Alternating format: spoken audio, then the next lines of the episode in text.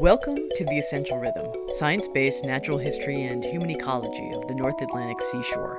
This is episode 40 Leaves That Crawl. There is one more group in our discussion of locally occurring sea slugs that must not be omitted the sap sucking sea slugs. Yes, say that 10 times fast. The actual name for the group is the Sacoglossan or Ascoglossan, ask or sack for bag, and gloss for tongue. Apparently, they saved their old worn out teeth in a little pouch under their tongue. No tooth fairy for them. The MO of this group of herbivorous slugs is to pierce the cells of different algae and suck out the nutritious sap, aka cytoplasm, that is inside. Many of us are familiar with plant or photosynthesizer sap, it's full of delicious and nutritious elements and can be boiled down into pancake syrup. In the case of sap sucking sea slugs, however, they harvest a number of important compounds from the algae that serve multiple roles in their life histories. And there is one particular sap sucker we need to spend some time on Elysia chlorotica, the leaf that crawls. This sea slug has true superpowers. It is one of several species that feeds on the cell sap of various algal species, and Elysia goes one step further, slurping up the chloroplasts from algal cells. And rather than digesting them, Elysia simply incorporates the chloroplasts into their tissues and lets them keep photosynthesizing. For those of you unclear on why this is a big deal, Chloroplasts are the organelles in photosynthesizing organisms like plants and algae that actually do the photosynthesizing. Chloroplasts are where the pigments are that actually absorb the sunlight and convert it into chemical energy.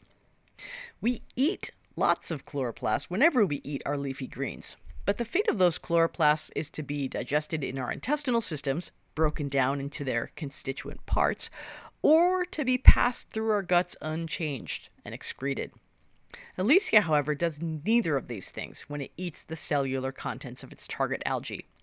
The chloroplasts are encompassed whole into the gut in a process called phagocytosis, the same way entire bacterial cells or large molecules can be engulfed, and are then transported and distributed through what is described as their extensively branched digestive system. Think about the surface area we talked about in episode 39. That lies just below the skin turning their whole body green. The skin is thin and allows light to pass through, and the chloroplasts continue to function, converting light energy into chemical energy. In the case of the sea slugs, one of the most energy intensive things they do is create mucus, which serves several functions for the slug. It lubricates their movement through the world, of course, but more importantly, it is a protective coat that contains defensive compounds, also gleaned from their plant and algae prey, as well as antibiotic compounds that prevent infection of their otherwise defenseless skin. To maintain this mucus armor, they have to produce copious amounts of the stuff, and the chloroplast provide the mechanism to generate all this slimy organic material. Lots of organisms host symbiotic algae. Coral reefs are made of many different species of animals that partner with colorful microalgae, but very, very few animals are able to take the chloroplast themselves.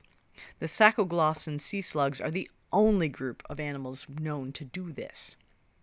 And as if to cement their standing as unique among all symbionts, there is research indicating they have taken this one step further, incorporating the genes from the chloroplasts into their own genomes.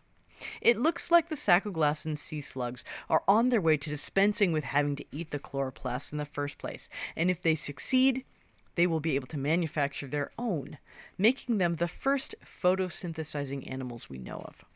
Whether or not they actually have enough genetic tools to make their own chloroplast remains to be seen, but in the meantime, you can look for this unique and sometimes hard to find species in salt marshes of the Gulf of Maine and Atlantic Canada. It's bright green, like the algae it feeds on. Good luck. This has been episode 40 of The Essential Rhythm, written and produced by me, Sarah O'Malley.